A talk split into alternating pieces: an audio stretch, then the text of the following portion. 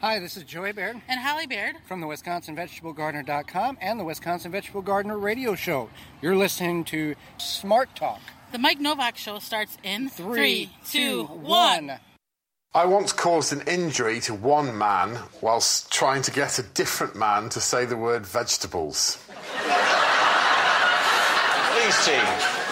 Right, just the word vegetables. Yeah. Do you Why- really like the word vegetables? Um, not, not as a general rule, no, but I liked it when this man said it. Why?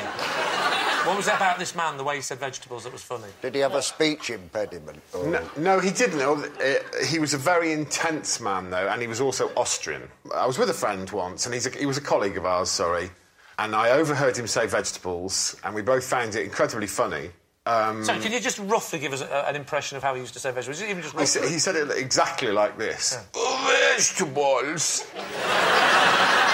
and then we happened to be on a coach trip with him, and so we spent the whole coach trip trying to get him to say vegetables Right, so again. where were you? Where were you going and how did Uh, you I was on a school trip. I used to be a teacher, so we were. And he a- was, a, he was a teacher? Yeah, he was a teacher. What did he teach? He was the head of languages, and he was. Head of languages? the languages used to go, "Uh, the vegetable. Vegetables.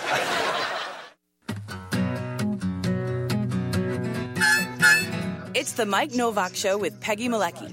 Green, gardening, and environment radio. Flavored with a dash of humor. Welcome to intelligent, irreverent talk about plants and the planet they grow on. Your questions, comments, and participation are always welcome at 877 711 5611. Good planets are hard to find. Temperate zones and tropic climes. And true currents and thriving seas. Wind blowing through breathing trees.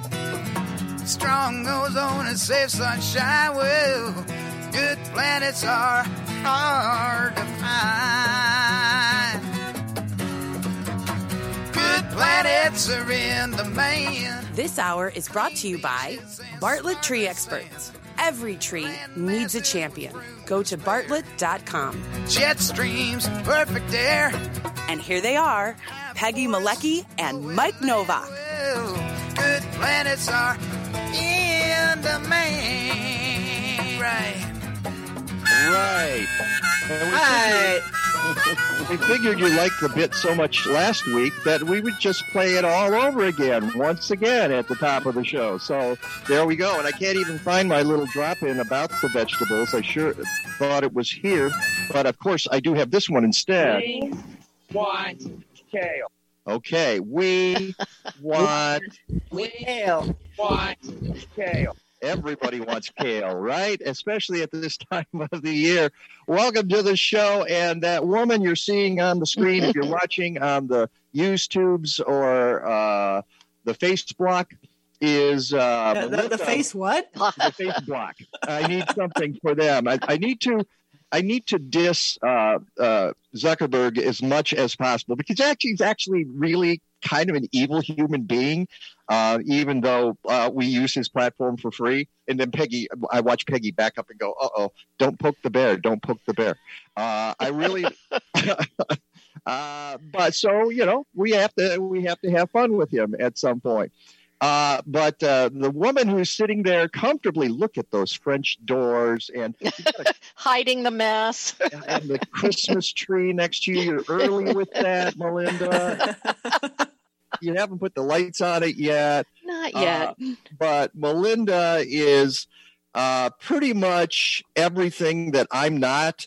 Um, a, a nationally known gardening expert, TV radio host, author, columnist, uh, more than 372 years of horticultural experience, has written more than 15,000 books. Um, Wow. That's what eating kale does for you. exactly. And Cool. that's why folks say Want kale. okay. Uh, I, and, and, and when we get to the first commercial break, I'm going to find the oh, vegetables, uh, which was which I had in there last week, and it's just disappeared. So I love about uh, uh, technology; things just disappear. They just disappear, and you you don't know where they are really. Um, at any rate, uh, Melinda does uh, Melinda's Garden Moment program. You might have seen that. She's done the great courses, How to Grow Anything, uh, DVD series. Uh, you can go to melindamyers.com. That's M Y E R S. I always spell that because I'm sure nobody ever gets that right, do they, Melinda? No, they don't. There's always an extra E or an I or some other spelling. And I had one guy tell me I was spelling my name wrong. And I went, well, it's too late now. That's what my dad told me. So I've had people tell me that too. Uh, and uh, I had a new one the other day, which was Noask with an Oh. S in there. Yeah, yeah. And it turns out that I I was the one who typed it. So uh, there you go. and it'll Oh. never be off the, the internet and it'll be with you forever. No, fortunately, it was just in an email, so Oh, good. uh, I didn't have to worry about that. You, you were Uh, channeling an alter ego. That's all. Uh, I guess. Um, so uh, we love having Melinda on the show because obviously she knows everything there is to know about gardening, certainly in the Midwest and in a lot of other places too. Um, and it's midsummer, I guess, and I'm uh, uh, here. I'm under my umbrella, which no, no, no. Seriously, you don't realize. I should take. Wait, okay. He's let's- got a huge skylight over him. Oh, okay. there it is. Okay, there's the umbrella. Uh, yeah, that is the uh, the hall coat tree. Okay. It is. It's a coat rack. I've got a coat rack here. Okay, and I put the I taped I gaffed the uh, uh, umbrella to the top of it because I was getting hit with sun uh, from this position by the skylight, and that doesn't work really well for Zoom. Uh, So, but so Melinda, if you hear a loud crash, it's the guest it- gives up. You're you're taking over totally because Mike is under the umbrella somewhere. because I, I, I hung up my coat and it, it tipped the whole thing over. Uh, not that I need a coat uh, today, uh, boy. You know, it's it's Hawaiian shirt time. This is uh, what we do. Uh, but uh, Melinda, we're so happy to have you here because uh, we're going to spend the next hour just chatting away about what's going on in our gardens. Uh, I will allow you to start. Let's just get right into it. What are you seeing right now that is fun? Uh, what are you seeing now that concerns you? So the good news about all this heat, um, if you're growing vegetables and got them in in a timely manner and have been able to keep up with watering, they are going gangbusters. Um, you know, my daughter lives in a small city lot, and I always give her, you know, I started some basil from seed, and of course you have to share plants because you don't just start one or two, you start a dozen, right? And she's like, "Well, I can't keep up with my basil," and she's a cook, and she's harvesting and drying, and and I'm even seeing that I'm a little bit of a late planter, you know, telling everybody what to do, and then I eventually get around to doing it. And this heat's been good. On the downside, the weeds are going crazy. And you got to keep up with the watering because things are so hot. And you and I had a little chat earlier in the week about containers. And you know, you may water your pots once a day normally. And you know, I always check them every day, but with the 95 degree and more heat and the heat index, they're drying out a little quicker. So it might be a twice a day kind of thing, or move them into some shade.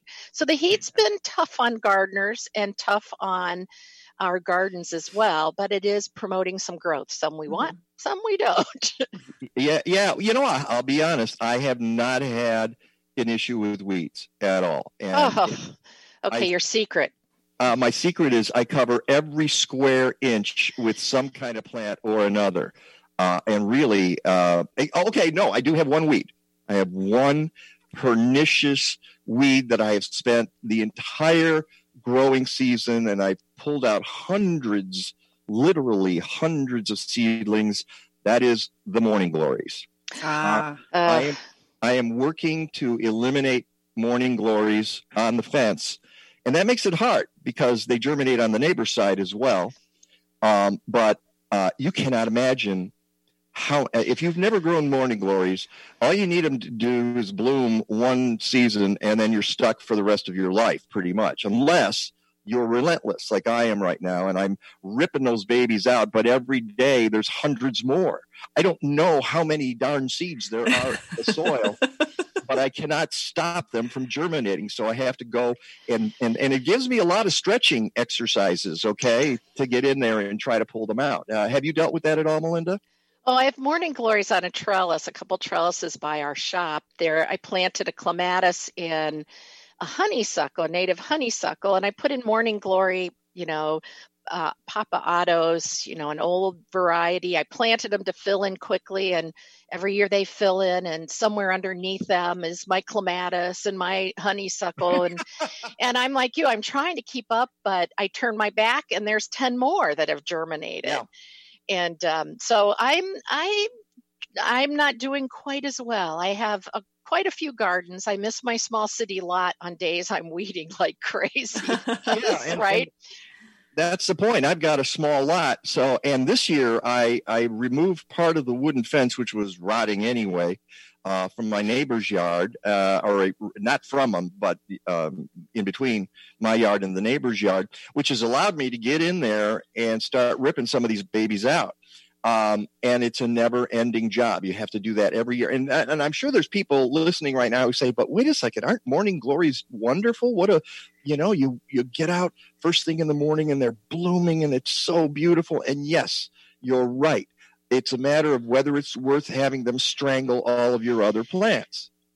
Exactly. And so some of those plants we put in morning glories are considered invasive in the Northeast. And because of this very reason, not only do they germinate in your garden, but have escaped into some nearby woodlands. And so, depending on who you're talking to around the country, you say morning glories, like you said, I love them. They remind me of grandma or my mom, or, you know, you get up early with your coffee and they're beautiful. Or you have the people like you and I who are struggling to get them out of the garden, and then the people who are struggling to get them out of the woods. And, And this is Peggy's been really quiet right now. So does that mean you're not fighting weeds or you're afraid to join my club?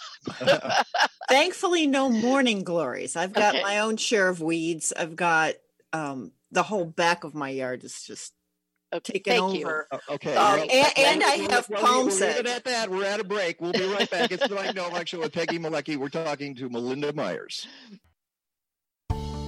We continue to live in interesting and challenging times. As we've learned over the past few months, something as important as tree care can be made much more difficult by unexpected events, like the COVID 19 pandemic. Bartlett Tree Experts understands that and has made safety their number one consideration. But that's not surprising because safety has always been their number one concern and will continue to be their concern as we move into the next phase of this crisis. Something else we've learned over this time is that people love their trees and from a safe distance have been eager to talk to Bartlett arborist representatives, whether from the safety of their porch or through a window or over the phone. They also know that Bartlett can make outside areas safer from ticks, which are having a banner year thanks to a mild winter. Bottom line, the folks at Bartlett Tree Experts want to say thank you to their customers for loving their trees and understanding that every tree needs a champion. Go to bartlett.com.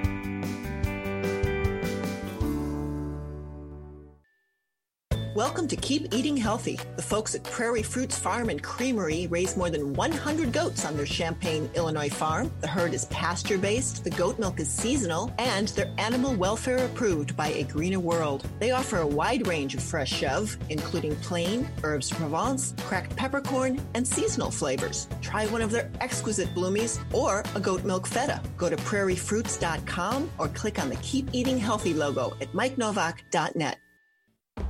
COVID 19 messed with a lot of things this year, but the Chicago Excellence in Gardening Awards still wants to see your garden. CEGA announces the 60 second garden video challenge. Take your cell phone or camera out to your yard and show us in one creative minute why your garden is special. CEGA will post the videos on their YouTube page where viewers can vote for the best. Yes, there will be prizes. Go to chicagogardeningawards.com or click the logo at mikenovak.net.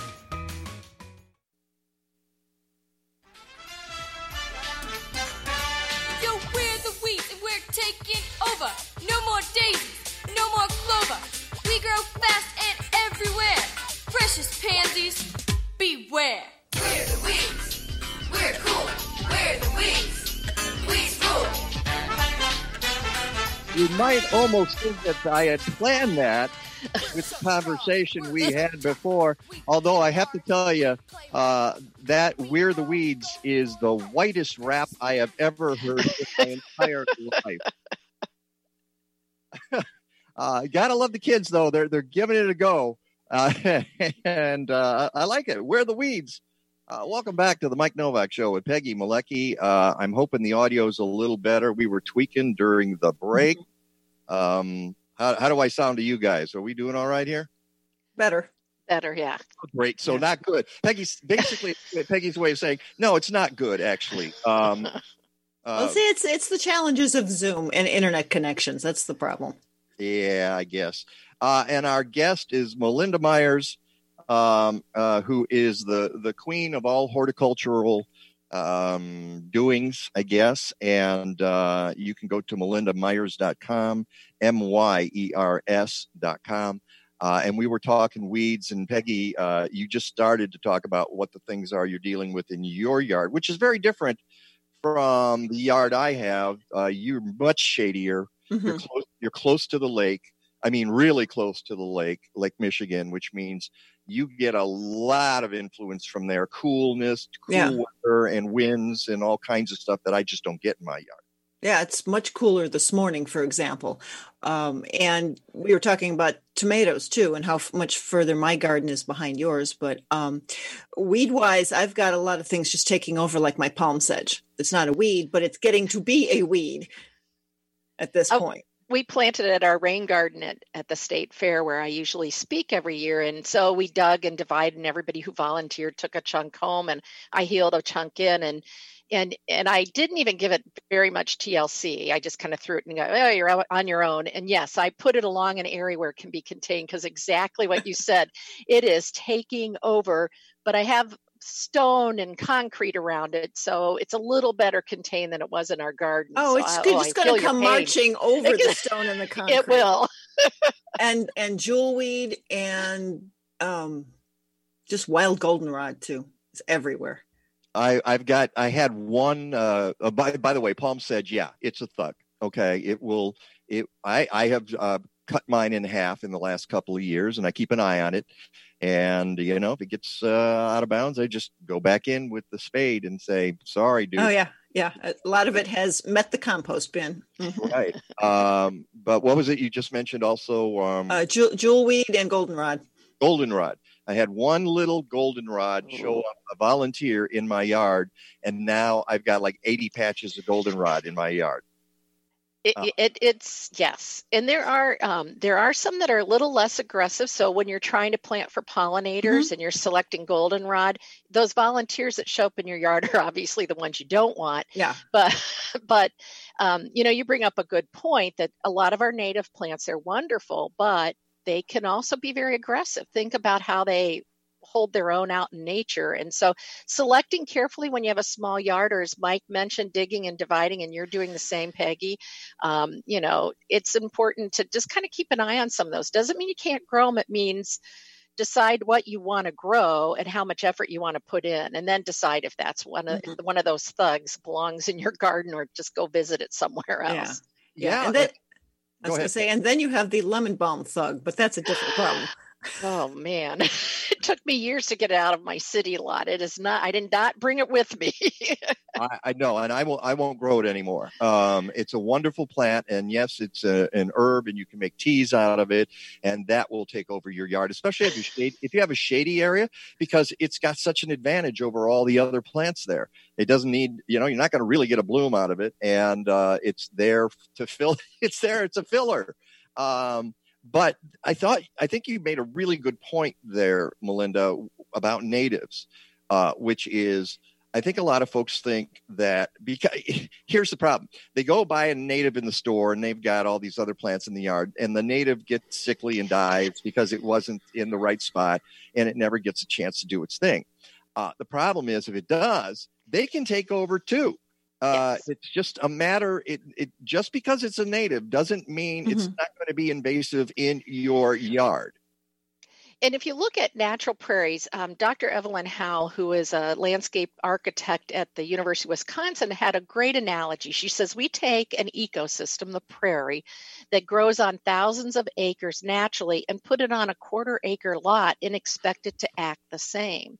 And if you look at that, right, if you look at a prairie, here's a mass of coneflowers, here's a mass of rudbeckia, they'll all eventually intermingle, but each plant can duke it out because they're equally assertive. You put them on our small lots and then they just take over. I planted three coneflowers when I lived in the city, purple coneflower. I had nothing but purple coneflower in my little backyard three years later, right? And so I, I love them. but I wasn't keeping track of them. I wasn't weeding them out. I wasn't, you know, managing them mm-hmm. properly. And after that one year of the Great Falls Show, the next spring we started thinning and and taking care of them so we could have a few and a few other plants as well. yes, I was going to say Scott Stewart commented that it's all about planting in communities to help manage ecological balance. Exactly. And it sounds like he's a fan of Roy Diblik, who wrote No, K N O W Maintenance. And um, he's absolutely right. It is the way. Look at those plants if you're using natives or non natives. Are they equally assertive? If you put two next to each other and one's a bully, you're going to end up with one plant and you wasted your money. So good point, Scott. Thank you for sharing that. Uh, Scott knows his stuff, definitely. Okay. Uh, what, but but sometimes I'm kind of uh, confused and surprised by plants that some people think um, are invasive, like Monarda. I have never had a problem with Monarda. In fact, this year it almost completely died out, and I don't know why. I think it got uh, overrun by some of the other plants, and I have a few that I've see there, and now they're trying to do okay. I might not even get any blooms out of them this year, uh, but the fact that they're still alive is is comforting. But uh, it, it depends on the community, as uh, Scott Yeah. Stewart says, and it depends on your yard. Okay, And, and and can I just invasive means it's leaving the garden going into someplace native, and ag- aggressive are the ones just because sometimes people throw that word around and then get confused. So not you, just those other people. Like All right. That's uh, Melinda Myers. More about plants in your backyard when we come back, when she stops laughing. Mosquitoes transmit deadly diseases like Zika and West Nile virus, but Summit Mosquito Dunks kill mosquitoes before they're old enough to bite. Just float an organic mosquito dunk in ponds, bird baths, and any standing water to kill mosquito larvae for 30 days or longer. Don't worry, mosquito dunks won't harm people, pets, fish, or wildlife. Mosquito dunks, available at fine garden centers, hardware stores, and online. Visit summitresponsiblesolutions.com. The folks at Blazing Star know that good soil biology means good soil. That's why they sell products from trusted industry leader Tainio that contain more than 30 species of beneficial bacteria and fungi chosen for their critical roles in soil and plant health. In other words, whether you're a farmer or a backyard gardener, they help you grow the life in your soil so your soil can grow your plants. Go to blazing-star.com and check out their BioGarden line for home gardeners. More than ever, Chicagoans are looking for trusted resources to help them lead a healthier, more sustainable lifestyle. I'm Peggy, and I publish Natural Awakenings, still Chicago's greenest and healthiest local magazine. And if you want to reach people that support this growing market, you need to get your business in front of our 80,000 monthly readers. Why? Because our advertisers tell us our readers are truly committed to improving their health, leading greener lives, and taking action. They're looking for holistic wellness practitioners, organic foods, health products, relaxation options, fitness and yoga classes, green landscapers, energy efficiency experts, and more. Our readers pick up their free copies of Natural Awakenings each month, or they read it on our website because they know it's our area's best source for reliable information about healthy green living. Call me today at 847 858 3697 to learn more and check us out at nachicago.com. Natural Awakenings. Feel good, live simply, laugh more. Since 2001, DiveHeart has been revolutionizing rehabilitation using zero gravity and scuba therapy to give confidence, independence, self esteem, and yes, freedom to children, veterans, and others with disabilities. At DiveHeart, we believe in the power of partnership because together we can do great things. Let DiveHeart help you imagine the possibilities in your life. Go to diveheart.org to learn more. Welcome to Keep Eating Healthy. If you're looking for something to literally spice up a meal, look no further than Backyard Patch Herbs. They grow, harvest, dry, and blend their herb mixes, and they're chemical free. No gluten, no salt, and no preservatives. Dips, dressings, rubs, cooking mixes, soup mixes, herbal teas, and more. Use the code MIKE10 and get 10% off your purchase. Go to backyardpatch.com or click on the Keep Eating Healthy logo at mikenovak.net. Got weeds in the garden of my heart. In my heart. I don't know why you said we had to part. We didn't have to. I don't know where to go or what to do. Thank you. Thank you. Thank you. Okay. And well, it's weeds. the theme of the, music- day. the music is, is is like a weed sometimes. Too. It's a thug. It is a thug. You just can't get a word in edgewise over the music, and all because all I can do is all I hear is that music blasting in my head. I can't even hear myself when I'm uh, trying to talk to you. Oh lordy, can we start over? Can we just like, go, go back to the beginning of the show? Uh, welcome back to the Mike Novak Show with Peggy Malecki. Actually, uh, it's such a pleasure to have Melinda Myers here on the Zoom machine. Uh, we got to make fun of Zoom too, since we make fun of Zuckerberg. so we need to uh, come up with a, a really nasty uh, euphemism for Zoom as well. I don't. I'm have it. sure there are many of them out there already. Oh, I'm sure people are yelling about Zoom every single day. And the part part of the problem is, I think think we've realized uh, we do our show Sunday mornings, nine to eleven a.m. Central Time, uh, out of the Greater Chicago area. Um, and Peggy and I have become uh, aware that we think there's a lot of church services at this time on Zoom. Uh, and I think that's why we have some problems. We're just uh, at the wrong time. So what I'm going to tell people is stop going to church. Okay, please just stop. Just stop. Uh, God will understand if you're in the garden or you're listening to my show. Or at least turn your video off so it's not using up all the uh, bandwidth. Well, that's the good one. Turn off video. 'cause So I- we've got Facebook mad and now we've got God mad. Okay, Mike, I think it's a little dangerous hanging with you. I'm, I'm I'm going after YouTube next. Okay, you know those, those folks at Google. uh, What I want to tell the folks that go at, at Google and YouTube is that their editing machine is uh, about the worst program I've ever seen in my life. I can't believe that a company as big with the billions Google has. okay. Oh boy. So I, now, now I'm I- just a guest on this show. No wonder he's got morning glories taking over his yard. Shall I play the Melinda Myers disclaimer at this point? I have nothing. I've never met Mike Novak in my exactly. Okay, now that I've gotten that all out of the way, um, okay. So, Melinda, how's your garden growing? you know what one of the exciting things that i i i think we've all been experiencing are lots of newbies gardening Mm-hmm. and you know if we can have one good thing from this whole pandemic is it's getting us back in touch with nature for many who are already gardening it's giving us maybe a little more time or a little more focus or a little more motivation but there's all these new people that are starting to try to grow their own food enjoying some flowers and nature and um, I think we need to en- enlist the help of all your listeners to help those newbies along the way. You know, you garden, and some years it's great, and some years it isn't. And we always know there's next season. But if you're new, you may not mm-hmm. realize that, you know, you can do everything right and it doesn't always work, or you can do everything wrong and you luck out and you have a pretty Yeah. good year. So I guess enlisting the help of your listeners is some, one thing I'd like to do is, you know, don't give up. And Mike and I talked about being patient too when we were chatting earlier. You know, you put a plant in and you buy those little tiny shrubs and they grow faster than you think. You know, mm-hmm. that little transplant didn't look so great when you bought it, but you know, a month later in the garden, it's really flourishing. And some things take several years to really reach their maturity. or the or just the opposite. You thought it was going to fill in an area nicely and it's not. And it's the same. It's the patience.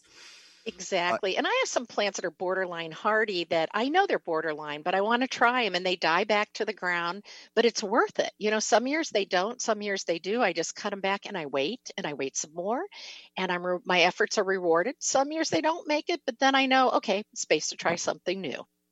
Yeah, and, and plants usually do not behave the way you think they're going to. Okay, just and and that's you know we talk about uh, when we talk about lawns um, and, and we get into the areas where people have bare patches. They're always they're always thinking, oh, it's going to fill in. They have this magical notion in their head that it's going to fill in. And, and what I say to people is, look, when you have a bare spot in your garden, you go out and buy another plant usually because you need, you, you know, but your lawn, don't assume it's going to fill in. But the same thing happens with your garden as well. Don't assume that that plant is just going to fill in that area. You, you gotta, you gotta figure out what you need to have there. Even if you think it's going to spread, often it spreads into the other patch. It spreads the other way instead of where you want it to go. Oh, And So one of- Go ahead. Oh, Oh, sorry. And one of the things I love to do is I love to um, use annuals or maybe even perennials to fill in those voids when I'm planting shrubs or starting a new garden so that I know I have some color throughout the season with those annuals. I know that next year I'll have to plant fewer, so I'm not wasting any plants, but I've got some immediate you know something immediate to mm-hmm. look at that adds color and helps fill the space to compete with those weeds that always seem yeah. to find the room and i laughed i was thinking about those bare patches in the lawn they'll fill in, but with the wrong plants, right? with weeds instead right, of your right. grass. You got so, plantains everywhere. Yeah, and so planting is going to help out compete those those weeds, getting the grass in. Mm-hmm. So that's a great point, Mike. Well, I, I think another of uh, you kind of touched on too, for especially for newbie gardeners, if they have an area with a lot of bulbs or spring ephemerals, right now there's probably nothing there, and the weeds are going to come marching in. Good. And and I love to mix my bulbs and my perennials. So when the leaves are dying back or those spring bloomers are fading, I don't have to look at the love, ugly weeds. I'm not going to have to I'm not braiding those leaves and, you know, putting little raffia ties. That's just not me. And so if I have perennials coming in, right? You, yeah, you guess that, right? and if I have perennials coming in, they'll cover that up and reduce my maintenance because we mm-hmm. want to leave the leaves. You guys know this, but we want to leave the leaves until they yellow so that they put the energy back in for next year. And I have to admit, I planted some bulbs a little close to the front of the garden in desperation last year. I was just popping them in before the ground froze. And this spring, I'm like, what was I thinking? They're right in the front. So as they're declining, there's they're getting moved next fall. Yeah. yeah. So yeah, I, have got a, a coneflower in my front yard, uh, and it was right next to the sidewalk. Okay, right next to the sidewalk in front of my house, and I looked at it and I went, "That flower's not going to last." And sure enough, uh, the next in the next couple of days, somebody had lopped it off, and I'm just like, Aww. just too vulnerable. Well, I've got others there, but you know, it was a volunteer. It popped up there, and I said, I can move it at the end of the season. Um, you know, because if I move it now, it'll just take the whole rest of the summer trying to regain its form. Um, so you you just never know and I think if they're newbies listening, are you listening to us talk about all our failures and our challenges? and we've all been gardening a long time. And I think that's the other thing. You learn so much from your failures. I have no problem sharing what I did wrong because I think I learned more from those things than when it worked out. Because it's like, did it work out because I did it right? Was I mm-hmm. lucky? Mm-hmm. Did nature help me along the way? So, you know, don't give up either. When something dies, you know, especially if you're in a small space, it's a chance to try something new. That's how I always looked at it. And uh, and speaking of uh, newbies and understanding plants, the other thing they need to know is if they get a plant that's in a small container and it's a perennial, um, that first year it's probably not going to do much. So don't give up on it. And even into the second year, often it doesn't do much. Um, and there's that old phrase uh, that plants creep, sleep, sleep, sleep. creep, creep, leap. Okay, and um, and uh, you sometimes you speaking of patience, it's a matter of years. It's not a matter of weeks or days or months. So you have to have the long goal in mind uh, with your garden. And the problem is that those goal the goalposts shift sometimes uh, because plants behave uh, uh, in ways you don't expect, but also your expectations change and what you want changes. So while you're waiting for that to happen, you might actually move the goalposts yourself. Mm-hmm. And you know, the other one I get lots of calls on are flowering shrubs. So you buy a lilac in bloom or, you know, a hypericum in bloom. You buy a shrub that's in flower, you put it in the ground, and next year it doesn't bloom. And then the next year it doesn't bloom. And it's doing the same thing those perennials are doing. It's putting down its roots, something important for the plant to do but you want those blooms. And so I often have people go, well, it's not flowering for me. It was in bloom when I bought it. Well, they it's pot bound. It's forced into flower. So we buy them and it works. I buy them in bloom. It works, right? And you put them in the garden and sometimes it takes a couple years for it to really get established. And then it's going to be a longer lived shrub because it's putting the energy into the roots mm-hmm. instead mm-hmm. of flowers. And don't add too much fertilizer. We tend to overdo things. You know, people know I'm the spokesperson for Milorganite, so I, you know, want to disclose, but it's low nitrogen, slow release, and it has non leaching phosphorus and it releases some of the phosphorus and potassium in the soil. So it helps promote blooming, hardiness, and disease resistance. But, you know, sometimes we pump it full of fertilizer, thinking, you know, it's going to grow, it's going to grow, it's going to flower. And we really get lots of leaves and stems and no bloom. So less is more. You know, wait a year after planting your shrubs and trees before you fertilize, and you're going to have much better results. Yeah, I in many cases, uh, as I have told audiences, I think fertilization is overrated, and especially if you have good soil, you have good biology in your soil, the plants can take care of themselves, especially tree shrubs and perennials. And a lot of those get their nutrients from the lawn. If you have a lawn or if you're fertilizing your garden that's around those trees and shrubs, they're getting plenty of nutrients. Mulchings, proper watering, and as you mentioned, soil, you know, using organic mulches, amending your soil is a great way to help build that soil and and improve things. Are you a fan of digging in? We only have like 30 seconds here, but are you a fan of digging in uh, um, uh, compost and that sort of thing, or just laying it on top? I lay it on top every other year in my perennial garden, but I will take an auger bit if I have a troublesome area and then drill some holes to aerate the soil and push that compost down. I I was a till I would always dig in compost. I do occasionally now, but it always brings up the weed seed. So I'm Yeah. you know, old practices are hard to change. They are like, like double digging. Wow. Yes. Into that. All right, that's Melinda Myers. We have one more segment with her. It's the Mike Novak Show with Peggy Malecki, and we will be right back. Welcome to Keep Eating Healthy. Joe's Blues brings Michigan's sweetest, naturally grown, pesticide free blueberries to Chicago with 12 CSA drop off sites in the area. Or get them at Chicago farmers markets. Joe's Blues also sells zero and low sugar blueberry preserves, pure dried berries, 35% cream ice cream, moisturizing soap, and more. Sign up now for safe social distancing You Pick events this year. Go to joesblueberries.com or click on the Keep Eating Healthy logo at mikenovak.net. Illinois has become a national leader in solar energy installation, and right now you can save 60 to 70% on installation costs. You want it for your home or business, but you don't know where to start. So give our friends at Albright Solar a call. Albright Solar offers a boutique, hands on approach to your situation. They know the ins and outs of local solutions, and we've worked with them for a decade. They're good people and they know their stuff. Go to albright.solar or call 773 887 6446. Portrait of a Radio Show. This is not exactly a gardening or an environment or a local food program. It's all of them. You're entering another dimension. A dimension where information about the why and the who and the where are just as important as the how. And it's funny. I don't get that part.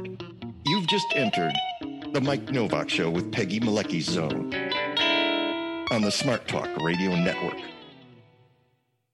Welcome to Keep Eating Healthy. Our friends at Eden Place Farms are offering affordable local CSA shares with a twist. You pay for these organically grown boxes of vegetables each week as you receive them. You can skip deliveries without penalty and even get custom orders to eliminate allergens and unwanted items. Best of all, you're supporting a Chicago based operation whose goal is to provide affordable, high quality organic produce to the region. Go to EdenPlaceFarms.org or click on the Keep Eating Healthy logo at MikeNovak.net. Chicago Smart Talk AM 1590 and FM 959, the exclusive home for the Dave Ramsey Show in Chicago.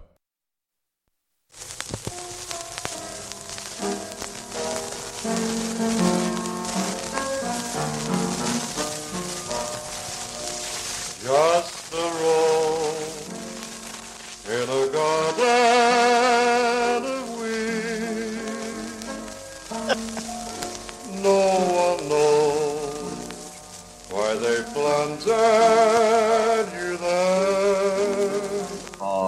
welcome back. Just a rose in the garden of weeds. Uh, and that describes our guest, Melinda Myers. I think I might be the weed, but okay. no, you're the rose. You're, you are absolutely the Uh, rose. And, I'll uh, send you that check later, Mike, for all your compliments. and I- and I'm looking for the the bump here because I sent it to myself, and now I can't find it. It's got to be here someplace. Oh well. was yeah, that was someone's grandfather. Yeah. Uh, see, things are just disappearing. Off Here, my I, I can. I have no idea because I had the list here, and I send it to myself as well, so that I That is just a rose in a garden of weeds by Arthur Mitchell.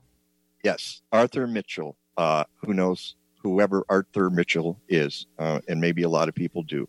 I don't. Uh, welcome back to the Mike Novak Show with Peggy Malecki. We're talking to Melinda Myers. Uh, go to Melinda Myers, M Y E R S dot com, and you're going to find videos, you're going to find audio, you're going to find tips, you're going to find um, also, you're starting to do virtual presentations, aren't you, Melinda? You bet. I'm doing webinars. I miss meeting gardeners in person. I think we all miss that interaction that we have. And so it's not as good as, as hanging out with all of you at a, a garden talk or presentation, but it's the next best thing. And so check my website. Um, I'm doing a virtual garden tour this coming week i'm hosting a few of the garden sites. And you know i think garden tours are a great way to see what other people are doing get ideas you get in their backyard. I know you did one also mike. And yeah, so that nearly killed me but, uh, it was fun it was fun but uh, boy was i exhausted when i finished that. Technology adds a different element doesn't it to anything we do? And so then i'm doing water wise gardening food gardening for everyone what you could still plant even if you live in the midwest maximizing your harvest, pollinators. We're doing a variety of topics. So visit my website. All the links are there. They're free. And, um, you know, I just want to make gardening uh, information available for people and to stay connected at some level. And I had my first one last week, thanks to Pasquesi um, Home and Gardens. And a little technical difficulties, but we got it figured out. And thanks for people's patience. I think, you know, the first one's under my belt, right? It's always easier the next go round. So hoping people will join me on those. And rain gardens is another topic I'm going to be covering. Uh, you know, and that's that's part of what we're dealing with here too, is getting over the the tech end of things. And uh, I've had that, and everybody who's done one of these Zoom things has had tech problems. Um, and uh, I think, as you say, gardeners are very understanding, and they want to learn. Uh, right. And so I, I, would advise folks to go to one. When's your next one? When's the first one? The the virtual tour will be fa- on Facebook Live, and that's starting next week. And then my first webinar is the following week, and that one is uh, food gardening for everyone on Wednesday. Whatever that is, a week from this coming Wednesday. I've lost all track of days of the week. I think it's the 21st, maybe, but it's on my website. That's food. Oh, uh, good. 22nd. Thank you, Peggy. I should have my cal- an old fashioned calendar in front of me. Um, and so that's on food gardening for everyone. So don't think that, you know, if you've got a little space, you could still plant a few things. And if you've got things in the garden, we'll, you know, talk about how to harvest to get the most out of your garden. And then even plans for next year. I mean, I think every gardener, as you go out in your garden, I have a list of, oh, I need to do this different. I need to get that in earlier. I need mm-hmm. to do mm-hmm. this. I want to do that. And so it's a good time to evaluate as well. So that's coming up on the 22nd. Yeah. And I would say based off that as well, take photos, not just not just a journal, but take photos so you can see where things are that you want to move or where plants didn't come in you know, because our memories fade in January when it's time to start ordering your seeds or making your plans. And, and the phones with cameras have made mm-hmm. this so easy, you know, mm-hmm. in your back pocket and you can pull it out and take a picture so you don't like, oh, I forgot to do that. It's a month later. My problem is that I'm always taking pictures of butterflies and I never remember. I don't take pictures of my plants because I'm too busy chasing the butterflies out there. There and, goes Mike with his camera. butterfly, and uh, that's that. And then I get mad at myself because I'll be standing there. I had uh, oh, there was a tiger swallowtail the other day, and it was so beautiful, and I didn't have my camera, and I ran to get the camera, and of course it was gone. Yeah, and that's the way those things work too. Although I have been seeing Peggy uh, a lot of monarchs in my yard. I have a ton of milkweed, and one of the things I've discovered, and I have the uh, uh, the common milkweed uh, mm-hmm. Midwest, and um, uh, I, I have not been able to get butterfly weed uh, to you know Asclepias tuberosa to grow at all in my. Mine came back over the winter. I was so excited. Really? Yeah. First time ever. Melinda, you, you're going like that's a problem. Oh no, no. Uh, with the well, no. I was like, I wanted to say, I now live in in a place that has almost like pure sand soil. So my butterfly weed is great. When I lived in the city, I had heavier soil, and I it was struggling. It's late to emerge, so mm. always mark that location so you don't weed it out. I know that's not your problem, but I yeah, found it it's, oh, it's, it's totally my problem. Oh yeah. you know, it's like, oh no, that was the butterfly weed.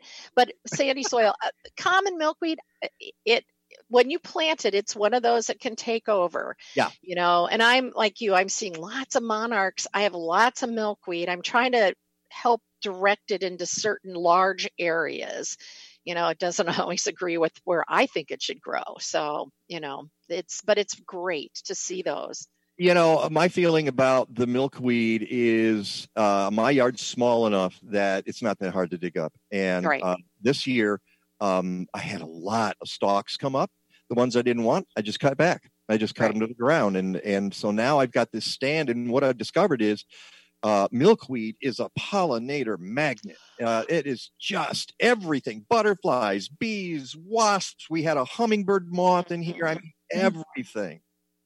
Exactly. And they smell good too. The flowers smell wonderful. So it's one of those I always like to warn people, you know, just beware so you're ready, so that you're ready Yeah. to pull out those unwanted stalks. It is got a deep rhizome, so pulling them out, you'll they'll come back until you keep after them.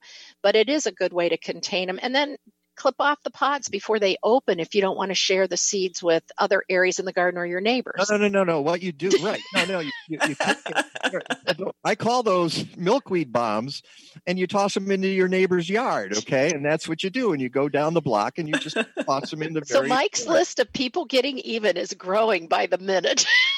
Hey, hey, cup plant, milkweed. They're, they're already after me for the cup plant, right? I got cup plant all over the neighborhood that uh, well, nobody that's knows. a t- that's even I think worse than milkweed. so. I- you yeah, know- we won't talk about my prairie plants that have escaped. Yeah, Yeah, yeah. Mm, You're there are- just helping spread the joy. that goes right back to that conversation. Don't assume because it's native, it is friendly. It, is, I mean, they're friendly to, to pollinators, but not necessarily to landscapes. or a little too friendly to the landscape. We're moving in. Okay, uh, Melinda Myers, thank you so much. What a pleasure! It's always great to have you on the show. We'll we'll do it again before uh, too long. And uh, again, go to melindamyers.com, uh, M Y E R S. Make sure you sign up for one of her seminars coming up. And uh, happy gardening for the rest of the summer. You guys too. Thank you. It's always a pleasure and so much fun. And and good luck to all your listeners in their garden. Remember, next year is even going to be better. Yeah, even better. All right, it's the Mike Novak Show with Peggy Malecki. For those people on the network, go green or go home. Welcome to the second hour of the Mike Novak Show with Peggy Malecki. This hour is brought to you by Bartlett Tree Experts. Every tree needs a champion. Go to bartlett.com. Here they are again Peggy Malecki and Mike Novak. All I need is good food to eat and make me healthy, wealthy, wide awake. Lettuce, tomatoes, rutabaga. What about those sweet potatoes? All I need is good food to eat. All I need is good food to eat. All I need is good tools to And make me welcome back to the Mike Novak Show with Peggy Malecki. Uh, in this hour, boy, uh, we're very excited to go out to Missouri. I always say that. I gotta, I gotta have to write this down. Don't say we're very excited, uh, but I usually am because I think our guests are wonderful. I wouldn't, I wouldn't book them if they weren't wonderful. And uh, We're ecstatic. We're thrilled. We can't wait. uh, and we have an outstanding guest here uh, waiting for us on the Zoom machine, and he's actually well versed in Zoom uh, because, as he tells us, he has a lot of Canadian friends. Eh? Eh? Eh? And uh, uh, I'm not sure why uh, uh, Canadians uh, love Zoom, but uh, maybe he'll explain it. His name is Paul Wheaton, and he has just put uh, a new book together with Shawn Klassen-Koop called Building a Better World in Your Backyard Instead of Being Angry at Bad Guys. And it's a book about permaculture. Now, one of the things you need to know about permaculture, and I'm sure you're aware of this, Paul, is that if you type it in uh, a Word document, the squiggly red line comes under it because Word has not accepted permaculture as a real word yet. Um, and I find that actually quite annoying. The other thing, they, they don't even accept arborist as a real word yet. And And neither are new words. uh, no, they've all been around for quite a long time. In fact, Paul, uh, welcome to the show. Uh, it's good to have you with us today. Thanks for having me. This is going to be fun. Uh, I think so. I think so I like too. it when people have actually read my book and we talk about it. Uh, you know, I can't wing it. I'm uh, especially in terms. You know, uh, it's it's interesting. Uh, if you listen to a radio program and somebody's doing an interview with somebody who's written a book, and their very first question is, "So, tell us what your book's about." You realize they haven't read the book, okay? They have no idea what's in the Maybe book. they read the intro and the back cover if you're lucky. Yeah, right. If if they even did that, uh, some some uh, I think some uh, interviewers uh, prize their ability to wing it, uh, and if they're doing you know a book a day, I can understand that because I can't read a book a day. Um, fortunately, I have a week uh, usually to, to to prepare for it. And your book, Paul, is 340 pages long with appendices and and thank yous And we read the PDFs. and the P- and we read the PDF version. And we should say right now, okay, you need to know if you're listening right now, you're interested in permaculture, uh, and you'll be more interested as we talk today. Uh, it, you can get a free copy, yes, free copy of this book, and you have exactly 28 hours. We're not sure why Paul went with 28, but he went with 28. Um, starting I sent right- it to you a few hours ago, and, and we and it's like, listen, we're gonna do this for 24 hours. It's like, well, here it is, a little a little early. So you know, So by the so time your show starts, about 24 hours will be left. All right, so now you have 24 hours. The clock, folks, is ticking. Okay. And and I think it's about 170 pages. It's not. I don't think it, you said 340. And I thought, what? No, what? Which version? well, it are is you in the? P- it is in the PDF. It is in the Oh, is PDF. it? Yeah. Yeah. It, it- yeah. It, it may just be um size smaller. So yeah. they Maybe could have that. See, we don't have the print copy. We just had the uh, the PDF version. So uh, yeah, believe me, the first thing Peggy and I do is we scroll down and we see what the last page is. Okay. then we know. and how long is the appendix? Yeah. Uh, Uh, so how do we get the free book? Uh, so you can go to my website, mikenovak.net, and at the the end of the blog post that I've written about Paul Wheaton and his new book, uh, in in boldface, it says, "If you want a free copy, click here." And you do that, and about the only price you have to pay for it is that people have to sign up for your newsletter, right, Paul? Yeah, yeah. And then I think if they if they do that, I think we've got like 40 other things that we'll give them too. And I I don't I don't think they're weak things. I think they're pretty strong, good things. Oh, cool. All right, Yeah, can you give me? Oh ex- yeah, I can see a whole bunch of things here. Yeah, cool. Um, I think the most popular stuff are going to be the rocket mass heater plans. Mhm. Um, and then uh, the next thing is going to be uh, the solar station plans.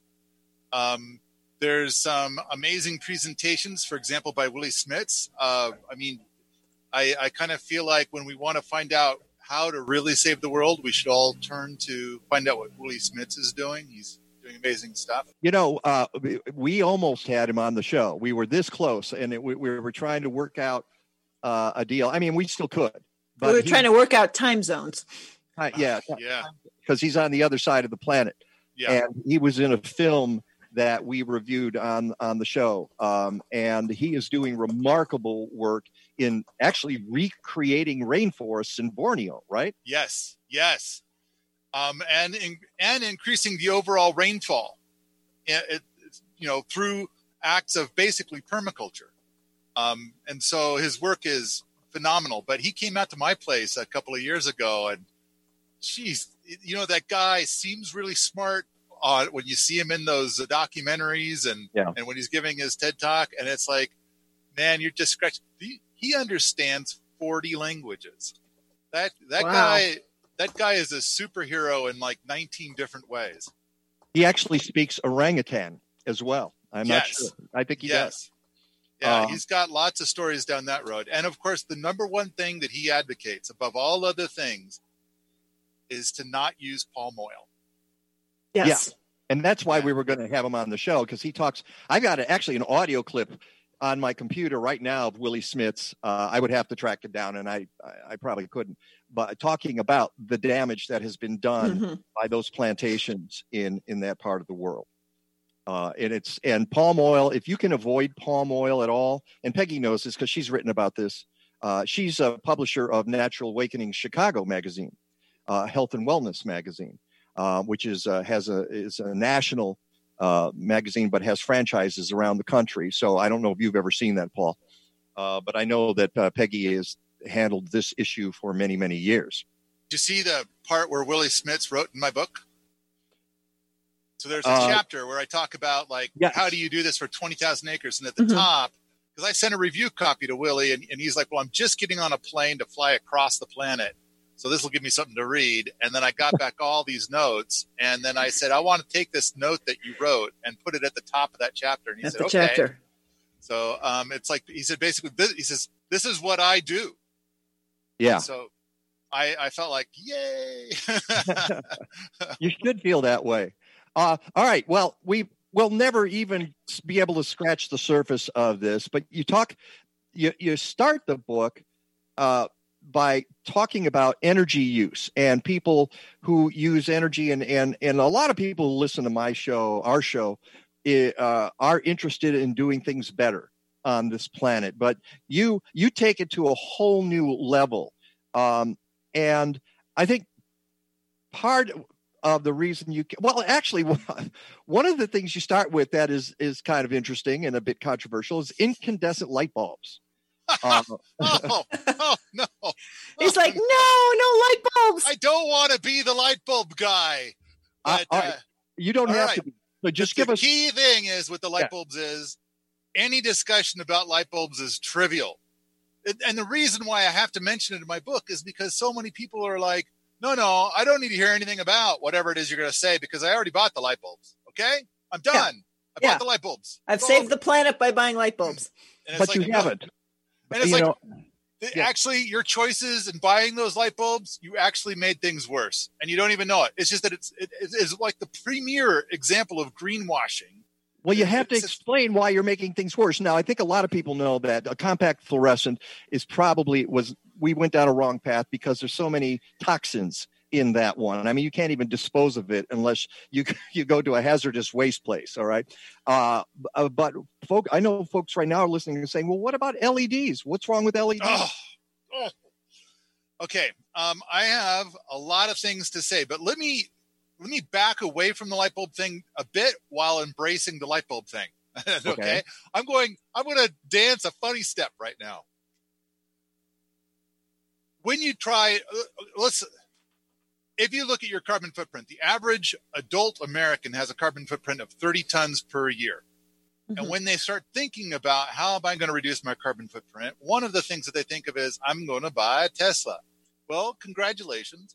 Uh, if you had an average American car and you went with a Tesla, you reduce your carbon footprint by two tons per year. But if you uh, are living in Montana, say, or someplace with a cold climate, and you switch from electric heat to a rocket mass heater, say, so you've reduced your heat, then you've reduced your carbon footprint by 27 tons. So out of that's a- thirty, out of thirty. Yes. And and so it's like really heat is the big thing. And and of course a lot of people are like, well, I don't want to be cold. And it's like, I don't want you to be cold either. Yeah. And a lot of environmental stuff is about sacrifice. And I hope you guys you both read the book. Do you agree that everything I put in that book is about making your life more luxuriant? Yes, Uh, for the most part. I, I, I wouldn't go I wouldn't go 100% on that because there there are arguments that I, I would make, but I can see the argument you're making. Okay. All right. So now um, the thing is, is it's like one of the techniques to help reduce your heat is to heat the people in your house instead of heating the whole house. Mhm. And so one of the things that I advocate is is that, for example, at your desk, you could put a dog bed heater at your feet. You could put a there's a special kind of heat mat that can go underneath your keyboard and mouse. And then the star of the show is to put um, a swinging arm lamp uh, with an incandescent light bulb in it, so it hangs little ways over your head. So you're going to get heat because the other light thing is, bulb. is that that light bulb puts out the reason why they say it, it's terrible is because it puts out like 96% of it, its energy is put out as heat, but it's put out as radiant heat, which is Mm-hmm. an extremely efficient form of heat. All right, Most we need to hold, hold, hold that thought right there. We got to take a break. It's the Mike Novak Show with Peggy Malecki. We're talking to Paul Wheaton. We'll be right back.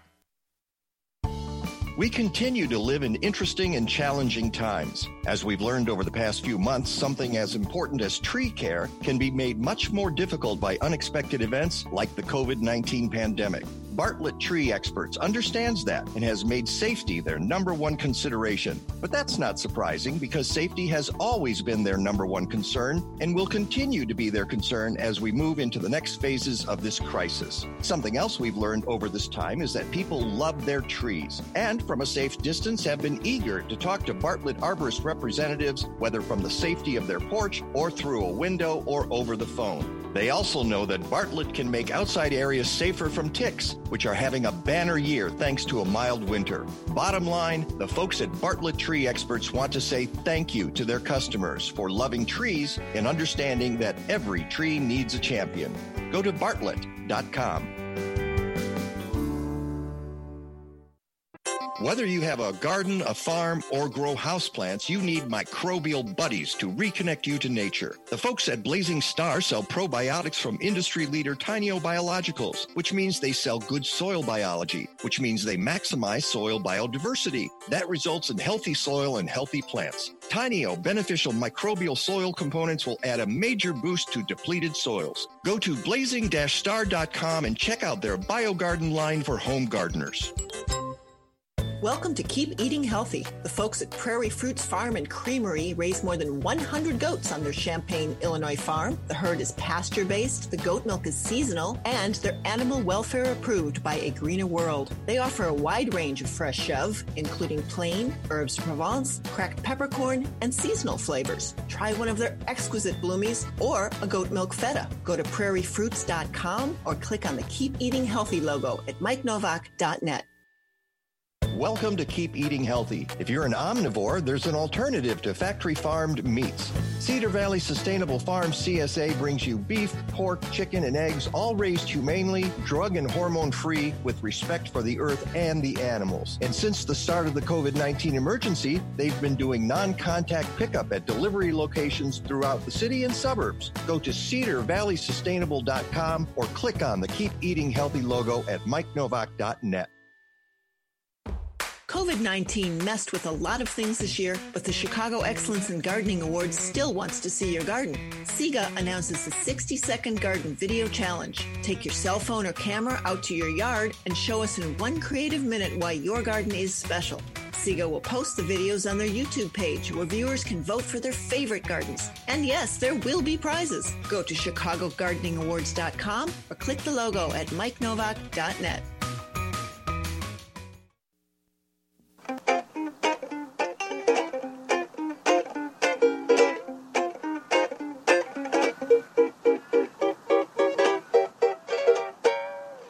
are what you eat, and you are what what you eat eats, and you're even what what what you eat eats eats. Here's a clue. Why don't you take a peek beneath your feet? Yeah. Welcome back to the Mike vegetable? Novak. What was that? Is that formidable vegetable? That is Charlie Mgee live. Charlie live. Mgee, a formidable vegetable. Yeah. Yes. Okay. Yeah. I And- love his music. Oh, it, uh, Wins I- the prize. uh, how about that? Yeah. All right. Hey, Paul, you get a copy of your own book. You don't want that prize? I what? What? What's going on? Oh, I I get I win. You win a copy of your own book. Uh, yeah, that. Uh, yeah, I found some permaculture songs. You'll probably recognize the next one when we play when we come back from the next break. Uh, this is the Mike Novak Show with Peggy Malecki. We are talking to Paul Wheaton um, about his brand new book, "Building a Better World in Your Backyard," uh, and written uh, with your your co-author is again John Sorry. Klassen-Koop, okay, and uh, Canadian. A Canadian, and uh, you are known as the. By the way, Geoff Lawton himself said you are the Duke of permaculture. I should have played Duke of Earl in honor of that, but I. It's not. right over your shoulder behind you, even. I Oh, see. you've uh, got- yeah, I got that from um, Sepp Holzer. Sepp Holzer gave that to me. Ah, Yeah, Okay. I that's what that's my one of my most prized possessions now. Yeah. So Thanks, Sepp. uh, we um, uh, started uh, uh, down that hor- horrible rabbit hole, which was incandescent light bulbs. But the, the point of that is about how much money we spend on heating ourselves, which is the chief uh, energy suck uh, uh, in the world. Um, and that's the point you were making when you went there. So continue that conversation because one of the things you say in your book, if you don't want to be an eco poser, um, uh, uh, eco uh, you need to get your uh, heat and electricity bill to under one thousand dollars a year. That's your uh, scale. That is that is Per what adult. you for Yeah. per oh, per adult. per adult. Oh, Yeah. see, I missed that part. Okay. that's that is the average and and so the point i was trying to make because it's kind of like when we try to make change we hit barriers powerful barriers and they're human barriers. Um and and uh so then a lot of them are saying i shut you down in the name of environmentalism. And it's kind of like well let's take a good look at your environmental footprint. And uh, it turns out that a lot of those people that are saying that, like, I'm an environmentalist, and so I hereby stop you in the name of the environment. It turns out that uh, they fail this simple test, which is to simply have less than what the average American footprint is for energy and heat. But I should just say energy, because um, the average American uh, footprint is, uh, I believe, 60%, about 60% is heat. And granted, if you're in Florida, it'll be different than if you're in Montana. But Yeah, here in Montana, it's more like it's closer to 75%. but but air conditioning is part of the heat thing. Let's we could say that, sure. And Yeah, uh, um, but the the big thing is is that I was talking about the light bulb thing. The the light bulb is a very efficient form of heat. It's it's giving you radiant heat. Most Americans heat their home with convective heat, where we heat the air and then the warm air heats us. That's Right. the least efficient form of heat. And so then, if you're sitting in a place where uh, you're very, very warm because of the uh, heat coming from the light bulb and the heat from the mat, which is conductive heat, even more efficient than radiant heat, um, or the dog bed heater at your feet. Um, and then Peggy mentioned uh, a kotatsu uh, when we were on break, and it's like, yeah, those things are amazing, uh, and we can talk about those later. So, so for for someone who's listening, what does that term mean, really quick? Kotatsu. Yes. So it's a Japanese thing where basically it's a little bit of a blanket that's attached to the edge of your table. In our case, maybe a desk, Mhm. and uh, kind of like a comforter. And generally, there's a tiny heat source under the table. In our case, it might be the dog bed heater, and then the heat accumulates under the kotatsu and uh, keeps you very, very warm. And so it's a very popular thing in Japan, where they tend to keep their rooms a little cooler in the winter, Mhm. but everybody kind of sticks their legs under the kotatsu. All Yeah. right. The the important thing about the light bulb is is that yes, the old school incandescent light bulb wasted 96% of its energy as efficient heat. But here in Montana, I don't know about Chicago, um, but but here in Montana, it happens to get cold about the same time that the days get short, and you want more light in the evening and heat, light and heat. Wow, what a novelty! This thing produces light and heat in the wintertime. Bizarre. And not only that, but it's a more efficient form of heat than the way most people heat their homes. So, um, this technique alone, just by itself, a simple technique, um, will uh, cut 80 to 90% off of your heat bill. And so, when you're thinking about carbon footprint, um, this little technique featuring an incandescent light bulb uh, uh, will save you possibly thousands of dollars each year. Um, and uh, it cuts your carbon footprint far more than buying a Tesla. Now, if we go back to the conversation of like, By the way, by the way, I'll stop you there. Who's got the money to buy a Tesla anyway? Come on, dude. I you know, I would that that's not something that would uh is in the realm of possibility for most people, including me. I work in radio. There's no money in radio anymore. you mean there was money in radio at some point? well, I, I knew some some six figure guys, yeah, who were in radio, and that doesn't happen anymore, really. So I I would love to spend an hour talking about Tesla and what they've done, and I'm I'm pleased. I just kind of feel like I want to add a little bit of math next to the Tesla and advocate some different things. Um, the the important thing is is that this is going to cut 80% off of your heat bill. And uh, when people say that the LED uses less power, I think I just explained how uh, the incandescent bulb, which I think has a much higher quality of light. I think we can all agree the quality Yeah, of light from an old school incandescent is, is amazing. it has the amber light that is better for human beings. Yeah, cuts Yeah. the blue light. and the blue light, as we know. And so that, but we didn't even think about blue light for the longest time. We're just beginning to get into that realm. I have some people who've been on the show and we've talked about the dangers of blue light and, and how it impacts our health.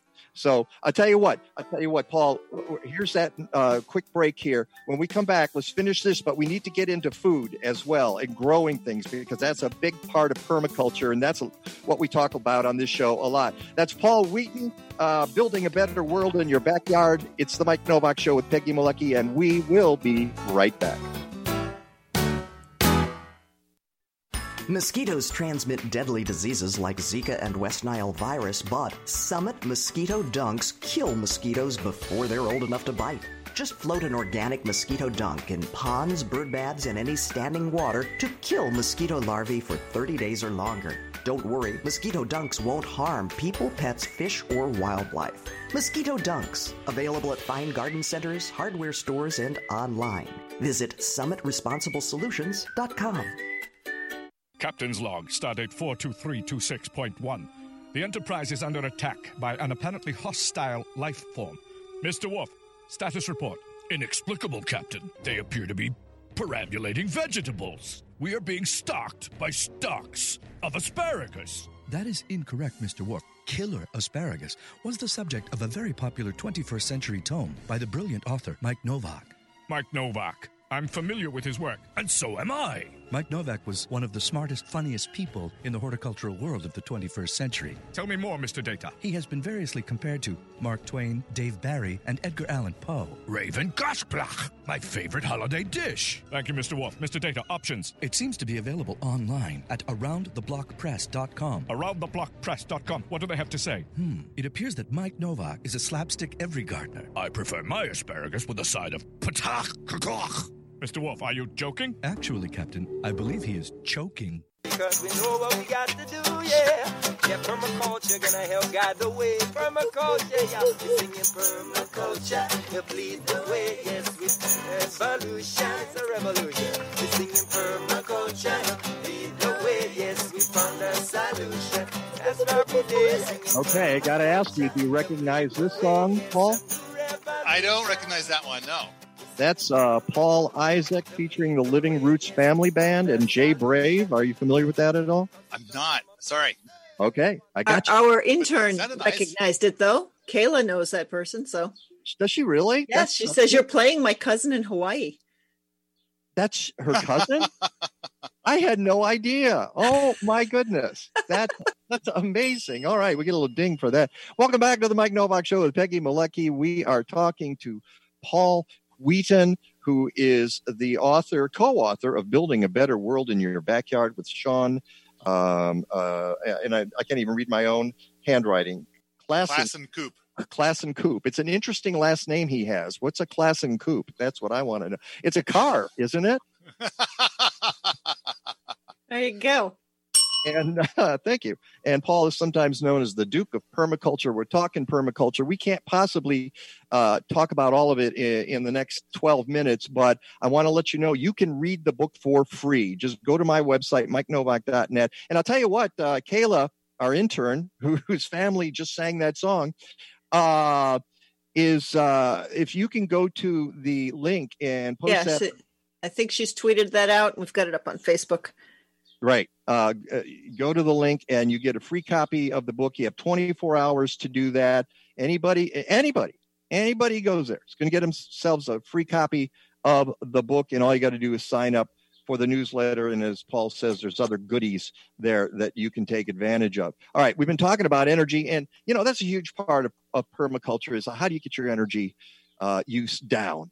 Uh, but you talk about also reducing the carbon footprint, your petroleum footprint, your toxic footprint, organic versus local food, uh, going moving beyond recycling, uh, vegan versus omnivore, and we're going to we're go into that in just a second. Versus junk food. Um, living under one roof sounds kind of like a commune. I'm old enough to remember those. Uh, growing your own food, as we mentioned, gray water recycling. Peggy was talking about during the break. The conventional lawn versus a mowable meadow. Anybody on this show who listens to the show knows that my advice for lawns is when in doubt, rip it out. Okay, because you can have some, when you you can have you can always have something better than a conventional lawn, and that's what you talk about. Make it a meadow, let anything grow in it. Biological diversity is the key. I want to get to the food issue very uh, quickly uh, because you you make an argument. You you're you don't treat vegans. You're you're not on board with the whole veganism thing, are you? I think I am on board. I, I think I have a huge amount of respect for veganism. I, I think that uh, uh, if veganism works for you and you choose to be a vegan, I think that uh, I mean you're giving up uh, some delicious things to do to make a better footprint on the world. I think that that is a noble, wonderful, amazing path. And at the same time, I think veganism doesn't work for everybody. And I think that um, there are a few people who um, want to shame others based on their dietary choices. It's like, no, you need to stop doing your dietary choice and do what I tell you instead, you know, for the world. And uh, so, by whatever authority I have, I'm saying, like, no, no, they get everybody gets to choose their own dietary mm-hmm. path. And it turns out that while people say, well, you have to choose vegan because of these environmental factors, I think I do a very good job of saying, if you grow a garden, that beats veganism from a grocery store by a mile. And, yeah, and it's and it's, like, it's not pre-processed with all the petroleum and all the everything else that goes into making processed food that you don't even know what it is. It just happens to be vegan, versus like you say, growing in your own garden and you know where it came from. I want to. I mean, I think that there's something in there that is really important to me, and that is that I believe that most of our illnesses, including cancers, will simply go away if we return to a more polyculture based um, diet. And that could include, because like right now, if you go into a grocery store, I think that it's plausible that it, that if you go into like a, an organic grocery store, um, that possibly the thing that's the best, most healthiest food for you that has some sort of polyculture element to it probably is going to be pastured beef. Um, and I, I think that's because in many instances of pastured beef, they are eating from a polyculture and those benefits are accumulated within their fat cells. And so then that gets passed on to the meat eater. So a quick definition, Paul, of polyculture? Is going to be uh, like, for example, it's going to be contrary to when you have a 40 acre field full of nothing but carrots. That would be a monoculture, a monocrop. A polyculture is going to be where the roots of the carrot can mingle with, say, a dozen, maybe even 50 other species of plants.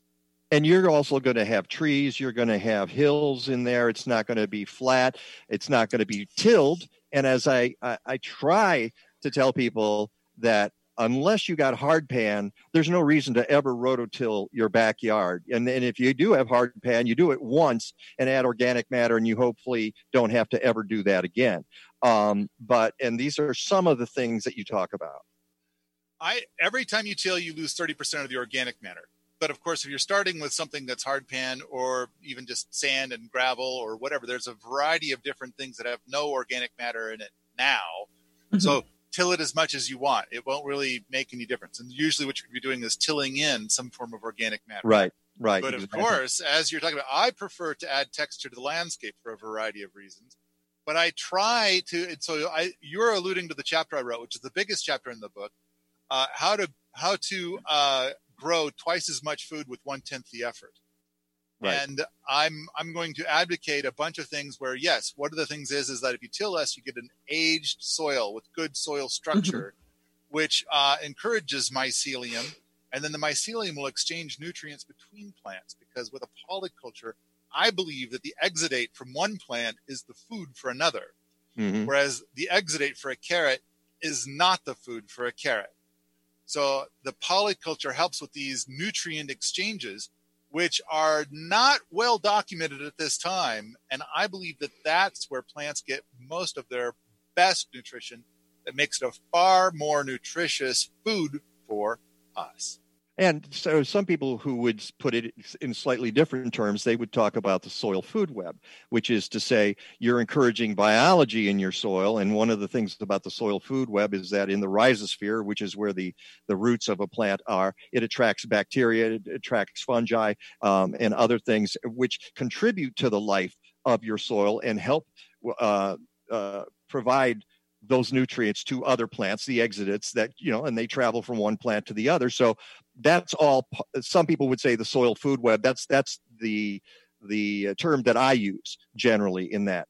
I do have a question though for you. You talk about compost and you love compost. You're, I'm hitting all the hot buttons here. Uh, yeah. you, you, you. I'm telling you, I read the book. Uh, you, you talk about how it's not necessarily the best way to deal with organic matter because it returns carbon dioxide back into the air, right? That is true. So I advocate the if you're going to if if you have compostables because you haven't you, you don't have other systems in place. So I kind of feel like you're going to do like level 1, level 2, level 3, you're going to be doing composting. In which case I would advocate doing the Ruth Stout technique rather than what we generally do, which is a compost pile and everything breaks down. And then when it breaks down, it's like, well, where did it go? And it, the answer is it went up into the atmosphere. Uh, the water went down into your subsoil, but then the carbon and nitrogen that used to be in that pile went up in the atmosphere. And that carbon, of course, we don't want it in the atmosphere, nor the nitrogen. We want the carbon and nitrogen to be in our soil. That's where it's going to do the most good. Now, mm-hmm. while I'm going to just, I want to take a quick thing. You both have read my book. This is so unusual. I'm so excited. I want to ask you guys a question about my book. Okay. If my book is in the brains of 100 million people, do most of our global problems dry up and go away? I think it's a good start. I, I, I we live in the real world. You know, I like uh, uh, AOC's uh, phrase, and I use it all the time I live in the world. And so, for instance, let's talk about compost since we were right at that point. I read okay. that and I went, okay, what happens in the real world? In the real world, which is my world, in the big city and in suburbs, people don't even bother to compost. They don't, and they certainly don't use your technique to put that the organic matter in the ground they throw it away. They throw it in the garbage. When it goes to the landfill, it doesn't end up as carbon dioxide going back in the atmosphere. It ends up as methane, which is 20 times more potent greenhouse gas than carbon dioxide. So it's worse. So if I can tell people you should be composting, I'm doing something good.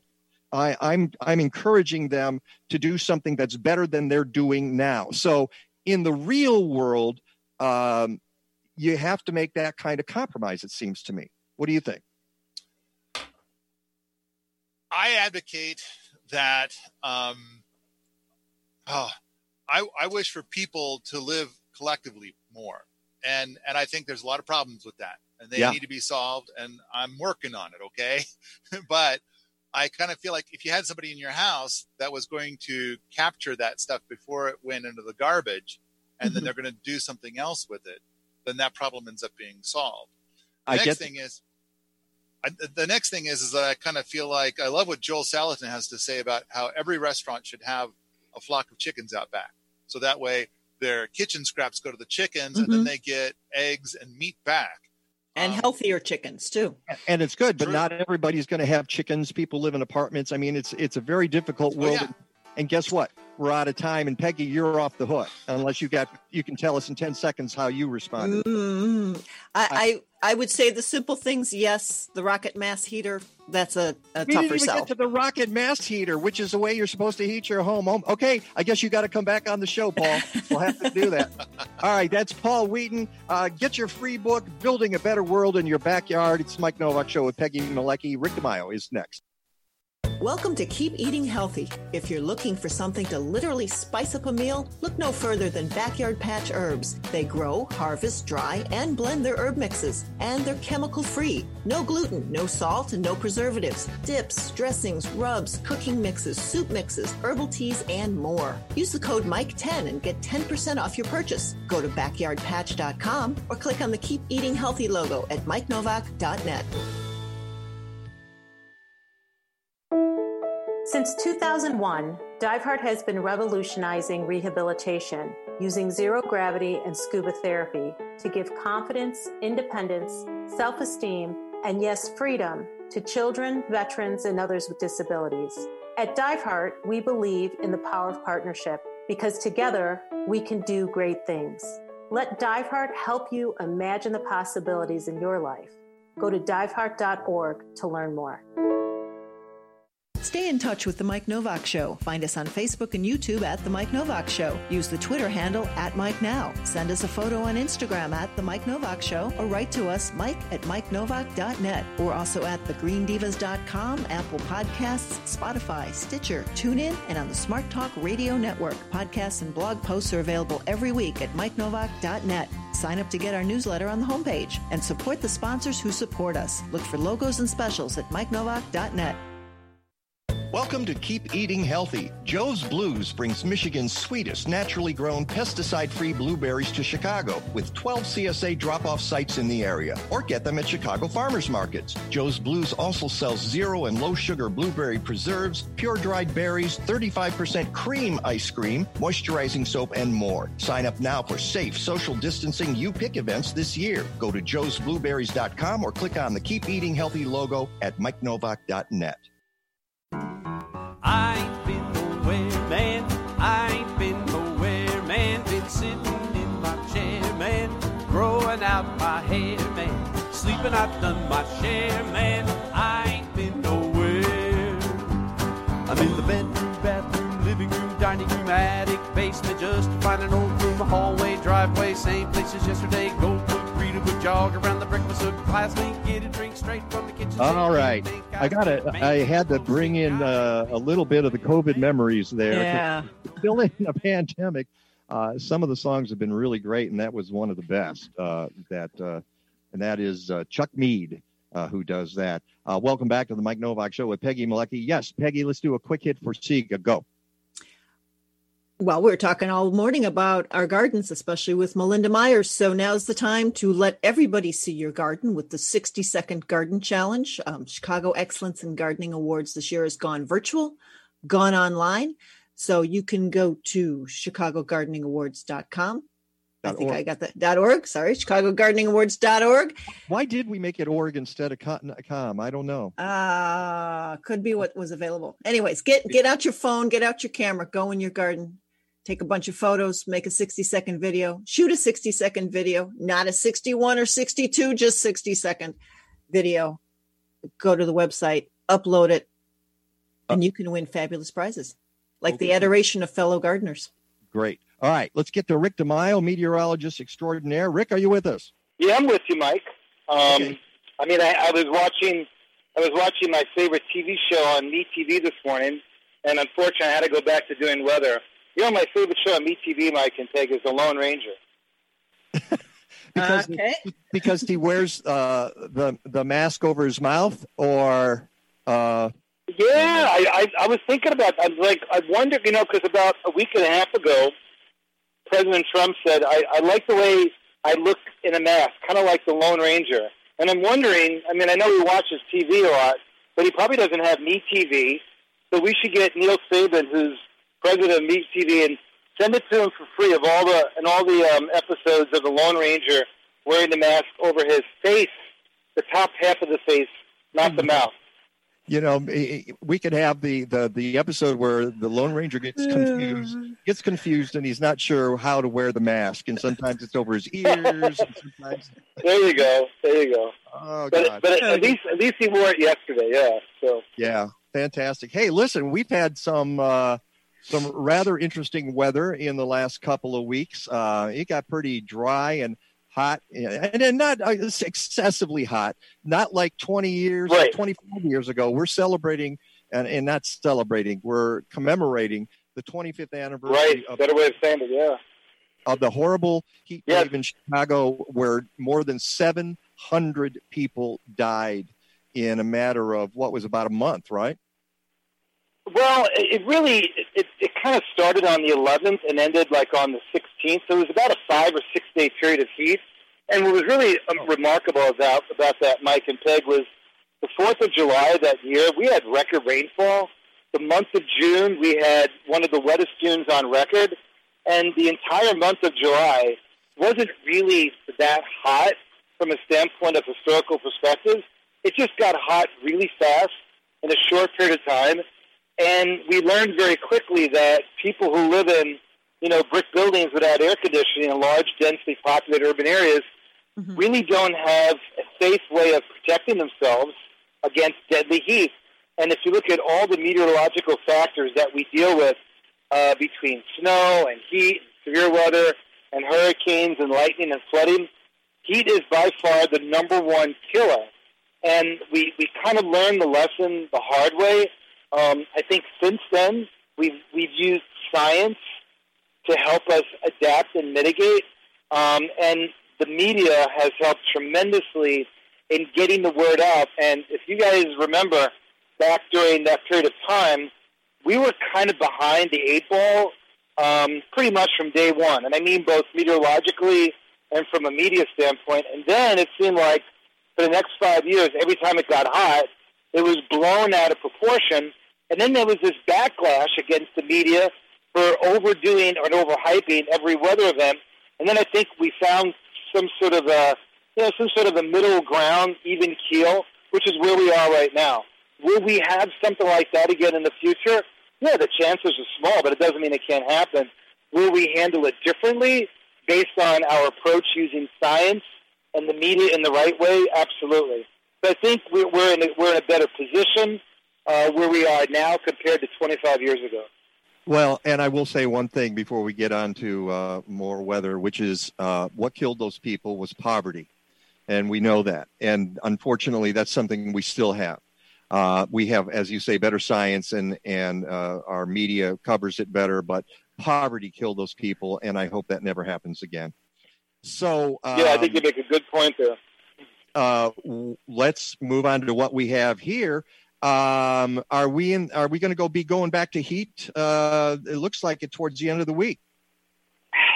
Yeah, you know what? It's been interesting, Mike and Peg, because there's a large dome of heat that is now stretching pretty much from the desert southwest into the southern plains, has this kind of northward ebb and flow, and every time you get a little bit of an ebb northward, you get these boundaries that become very active with thunderstorms, and those thunderstorms tend to move from the northwest to the southeast. We saw that uh, last night with you know some immense amount of heavy rain and some large hail. I mean, parts of Grundy and Will County uh, had nearly an inch and a half to two inches of rain. Lots of severe weather in those areas. But now we've cooled off a little bit, so that boundary has now been pushed southward, and it does appear that that boundary, basically the northern edge of the heat dome, will become very active again. We see another round of potentially severe weather moving through the area both Tuesday and Wednesday, and then again Friday and Saturday. But you know, studies have shown that these these northern boundaries of the heat tend to modify the overall extent of the heat. So I think the best answer is no, we're not going to see any extensive heat come back into the Chicagoland area for the next five to seven days. Beyond that, I think the chances are still rather low. If you were down in Kansas City and St. Louis, much better chance down there. All right, that's where we're going to have to leave it. Thanks, Rick. Appreciate it. Talk to you next week. Until next time, go green or go home.